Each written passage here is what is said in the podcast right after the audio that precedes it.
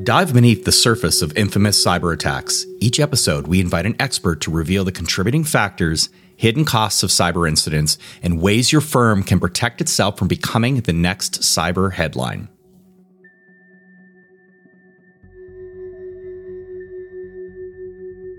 I'm your co host, Mark Sangster, strategist with Adlumin and author of No Safe Harbor The Inside Truth About Cybercrime and How to Protect Your Business. And I'm your co host, Tim Evans, co founder and executive vice president here at Adlumin.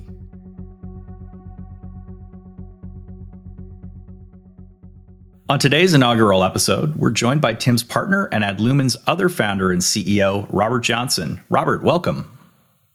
Thank you so much for having me. I'm excited to see this podcast grow and provide great value and insights to, to our community. Great. Thanks for joining us today. So, gents, let's start with a little background. When I talk about Adlumin, I often refer to the two of you as opposite sides of the same coin, going back to your experiences with the NSA leading both attack and defensive teams. So, Tim, tell our listeners a little bit about your experience with the Marines and, of course, the White House and the NSA. So, 2001, just after the attack on 9 11, I became the Joint Task Force Computer Network Operations Attorney for offensive operations. And after that, I ended up going on active duty to, the, to be the chief of the Air National Guard Cyber Warfare Division until 2006. And then in 2006 to 2013, I was selected as the commander of the 175th Network Warfare Squadron at the National Security Agency. During that time, I was on the White House National Security Council as well for an interagency policy committee on cyber warfare. That's great, Tim. Thanks. And Robert, you were on the other side of the attack equation. So tell us a little bit about defending against state sponsored attackers and some of the more prominent cases that you also investigated. Absolutely. You know, I cut my teeth in, in cyber in the Marine Corps, served in the Marine Corps for about eight years, did a lot of different things, you know, ran the Marine Corps Red Team for a period of time, worked essentially as a SOC analyst at the Network Operations and Security Center, which is the SOC and NOC for the entire Marine Corps. Went over to U.S. Cyber Command and the National Security Agency. Was running incident response teams uh, out of uh, out of uh, Cyber Command. You know, did some notable APT 29 investigations, including kind of the hack of the chairman of the Joint Chiefs of Staff. They also did Executive Office of President, Department of State, like APT 29, which is now today Russian SVR as we know it. Still active, but definitely during that time, it was like their rise to almost stardom for APT 29. So they broke into the chairman of the Joint Chiefs of Staff. I ran that kind of incident response and then moved on from the Marine Corps into the private sector. I was working at CrowdStrike for a little while, ran some incident response engagements there, most notably, of course, the DNC, and that kind of erupted into this much larger event or incident that was occurring across multiple different areas. But our focus was definitely just kind of the DNC. And then, you know, left there and, and started Adlumin and tried to bring some of the experiences that I, of course, have had from a defensive perspective and, and build it into, you know, a product and service in the security industry that brings great value to, I think, a wide variety of different customers we have across the globe. And it's funny, Robert, because I've heard you use the phrase companies were paying millions to investigate cyber breaches, and you knew for a fraction of that that you could have prevented the attacks in the first place. So you talked about the founding of Adlumin. So how did you and Tim meet, and, and what led to the beginning of the company? Yep, like all good Marines, we met at the bar. and so that was the, the early founding over a stiff bourbon. And we kind of got to to hitting it off, and I was already kind of on the path to this initial path, anyways, to this adventure. And Tim wanted to join in. It, it was exciting to him, so we decided to go off and do it. Unlike maybe some other companies, like we got started in an incubator and then grew, you know, from an incubator into a big business. But uh, you know that path is long. It's hard. You know, initially when you launch a company, you've got like no product or anything, but you know, as we grew over the years and received more rounds of funding, the vision just kept getting bigger and bigger and bigger until uh, you know we are where we are today. Yep. And then when we started, Mark, we had to figure out who we really wanted to go after initially. And, you know, that was really in part Rob's decision because, you know, we had to pick vertical. And so both of us looked at finance And we saw that there was an opportunity in finance because there were a lot of small companies who nobody was going after. And so that's how we ended up starting in finance. And we figured, you know, if we could give those banks and credit unions commercial grade security, we could do that for every company, which is what we do now. Yeah, and I cut my teeth as well in the finance space, more in the smaller kind of segments like uh, hedge funds and private equity and so on. And you're right, of course, there's the old Willie Sutton quote goes, right? That's where the money is, and that's why you rob them. So, Tim, staying with you, what do you see going on with the cyber attacks, you know, as far as across our customer base? Are they on the rise? And, you know, when it comes to these sort of small and medium sized businesses that we're talking about, things like community banks and credit unions and small law firms and, and you know, regional or, or community healthcare facilities, et cetera, are they prepared to defend themselves? Can they face these kind of sophisticated adversaries that we see today and the ones that Rob has squared off against in the past? Well, as, as Rob talked about earlier, the National Security Agency and the federal government couldn't do it. So I don't think we could blame anybody for not being able to defend themselves. But when we went into this, we said the small organization needs the same security that a big one does. They just can't afford to pay as much. And so it's taken a few years, but we've modeled it so that really everybody gets the same security if they want it. And Rob, from your perspective, taking the lessons that you learned again, you know, back in both the military and then doing the investigations afterwards.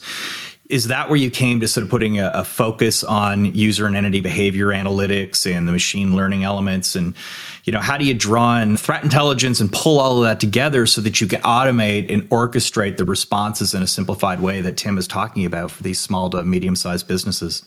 Yeah, and you know, as an instant responder, every engagement is is unique in some aspect, but for the most part, they're all kind of the same. Like it's the same techniques you're using. And I was finding us dropping into organizations and essentially looking for you know, almost the same, just kind of like five event logs and, you know, using these same five event IDs, you can paint an entire picture of an investigation, you know, who's logging in where, what processes were running where, what services were installed where. And from that, you can paint almost the entire picture. And so my concept was to bring you know, an analytics component of that. Now, saying that, I'm an engineer by trade, and so I always wanted to bring serverless computing, serverless analytics to that piece, right? So that was an, more of an engineering thing, but that's what I wanted to do to, to kind of the log analytics space and turn it into this kind of hyperscalable, very real time activity that could be conducted, essentially taking the activities of what you're doing as an instant responder and just automating them and turning them into a serverless analytics module that just does it automatically across many billions of events. And so that's what we wanted to do. As I kind of take a look at the threat landscape and where I see this the most applicable, you know, right now today, you know, I think business email compromise and VPN compromise seem to be the most prevalent attack surfaces for those medium to enterprise light scale businesses. Of course, those eventually end up in ransomware breaches, but you know, whenever people think about ransomware, they are always thinking the endpoint. But the reality is, you should be thinking, my VPN's been compromised, my cloud email has been compromised, and sometimes those two are explicitly linked, being your business email and your your VPN. So those eventually lead to ransomware. Like it doesn't start there, right? The endpoint is kind of the last line of defense. So those are the two I think most prevalent kind of attack surfaces that I see and something you know we do at Adlumin is stop like a breach a week across those kind of attack surfaces which makes it a very dangerous place to you know live and work today.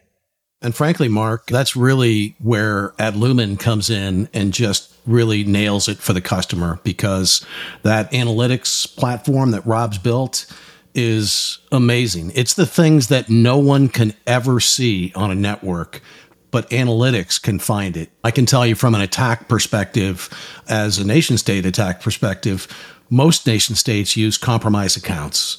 They'll compromise a single account, then they'll start talking with Active Directory, and there it goes. So when people say they never saw an attack coming, it's because they weren't tracking the pieces that they needed to track. Yeah, absolutely. Right. There's those kind of, you know, implicit signs that something's going on. And then there's the inferential ones. All too often, those things like VPN compromises, for example, get discovered by the IR firm that's brought in by your insurer when you make a claim. And of course, that can hurt the success of your claim. And that sounds like bad news. But to some degree, I think it's also good news because all that time they spend in your environment, all those various steps that they go through give us that opportunity to detect that unauthorized presence, right? And do something about it. And I think that's where we gotta kind of flip the narrative. And I think that's what the Adlumin and both platform and SOC services, I think, have done remarkably well in simplifying that ability to do the detection and the response piece. So and if you look at some of our biggest competitors, they don't even have the analytics piece. And they most often do not even give their clients the actual platform. With Adlumin, you can have you can have our SOC, that's for sure, but you don't have to. You could have your partner run it. You could run it however you want to do it, but we give them the same platform that our SOC uses to answer all those questions. Yeah, 10 years of working in the MDR space and I can tell you when you don't have a transparent platform and you're you know you're doing the the PowerPoint presentation song and dance in its stead, it's a steeper hill to kind of climb, right? When it comes to, you know, convincing the customers that you have the acumen and the chops that you need to actually do the job. So, gentlemen, it's been a pleasure recording our first podcast, the first of many to come. But before we go, what parting words do you have for our listeners? So Robert, I'll let you go first my parting words are watch your business email and watch your VPN. Everything bad that ever happens to your business starts right there.